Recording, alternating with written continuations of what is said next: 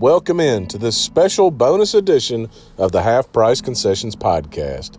Today's episode won't sound like any other episode you've heard from us. Today's topic is Christmas. No list or ranking of Christmas activities, no discussion about all the things that typically go along with Christmas celebrations like standing under the mistletoe or things like that. Those are all fine and dandy, and I partake in plenty of them myself, but I feel a strong need to just share a part of the story from the Bible that is literally the whole reason for Christmas the birth of Jesus. All the other stuff that you and I enjoy is all basically extra the gift giving, the decorations, the movies, the outfits, ugly sweaters we wear, the Santa stuff, all of that pales in comparison to what Christmas is truly all about. And to help keep that in perspective, here's a piece of the Christmas story as read from the Bible.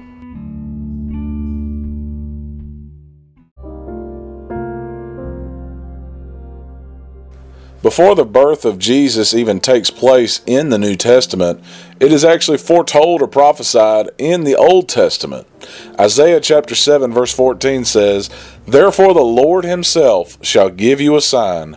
Behold, a virgin shall conceive and bear a son, and shall call his name Emmanuel. Emmanuel meaning God with us.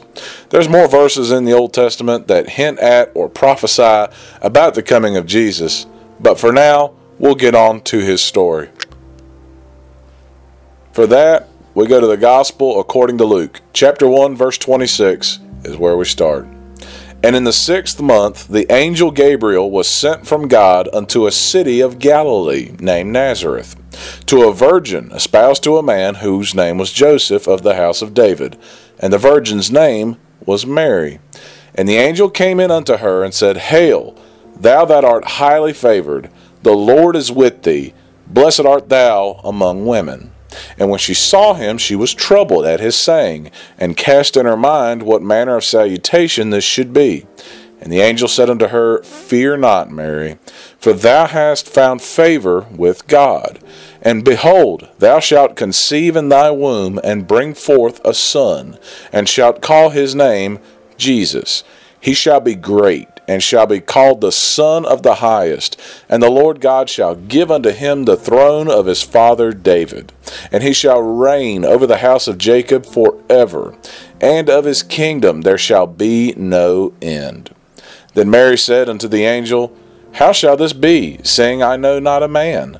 And the angel answered and said unto her, The Holy Ghost shall come upon thee, and the power of the highest shall overshadow thee. Therefore also that holy thing which shall be born of thee shall be called the Son of God. Mary responds to this in a few verses later in chapter 1, verse 38. And Mary said, Behold, the handmaid of the Lord, be it unto me according to thy word. And the angel departed from her. Now, from there, before we get into the next chapter of Luke, we'll head over to Matthew chapter 1, verse 18.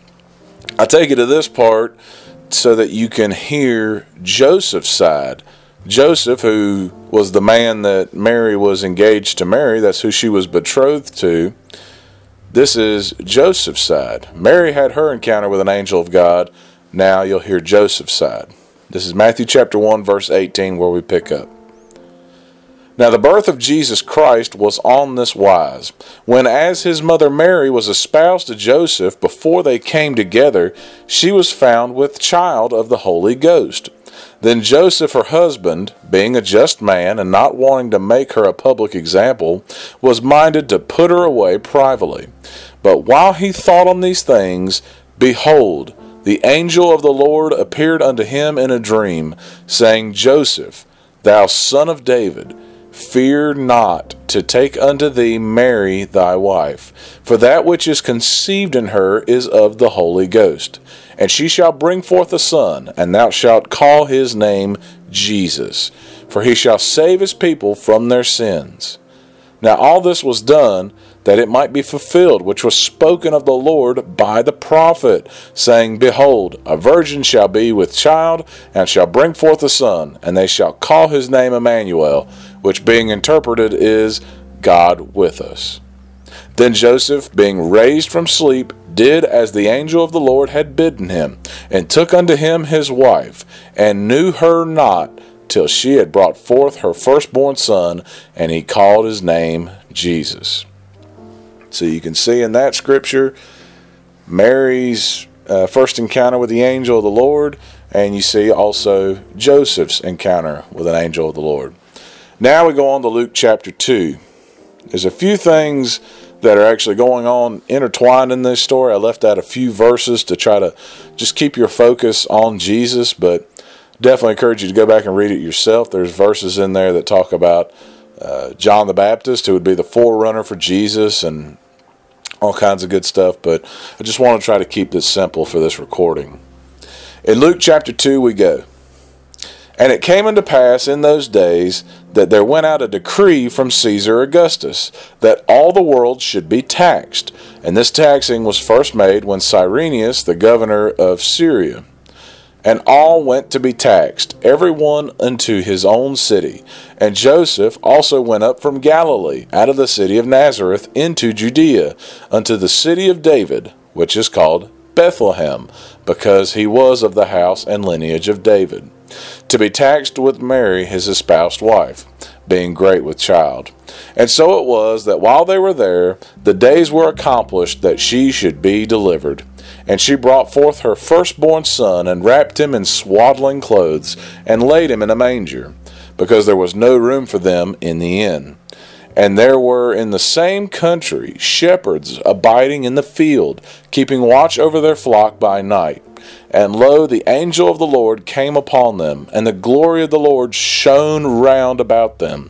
And they were sore afraid. And the angel said unto them, Fear not. For behold, I bring you good tidings of great joy, which shall be to all people. For unto you is born this day in the city of David a Saviour, which is Christ the Lord. And this shall be a sign unto you. Ye shall find the babe wrapped in swaddling clothes, lying in a manger. And suddenly there was with the angel a multitude of the heavenly host, praising God, saying, Glory to God in the highest, and on earth peace, goodwill toward men.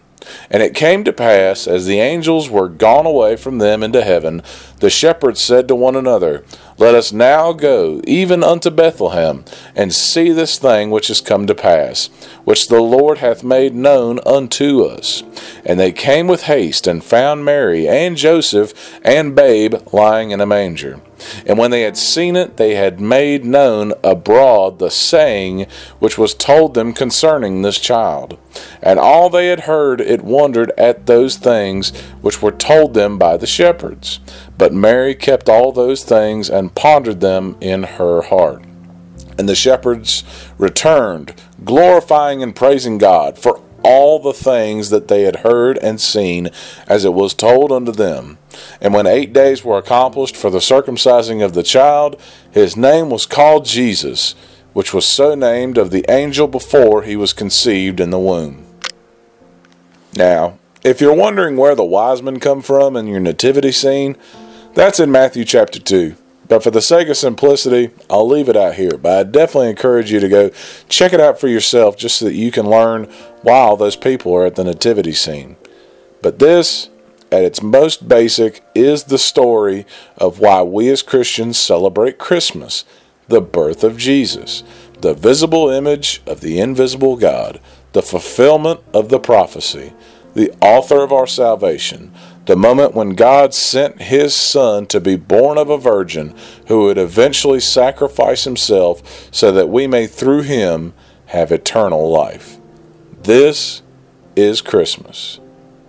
Thank you for listening, and I hope that you and your family and friends have a Merry Christmas indeed.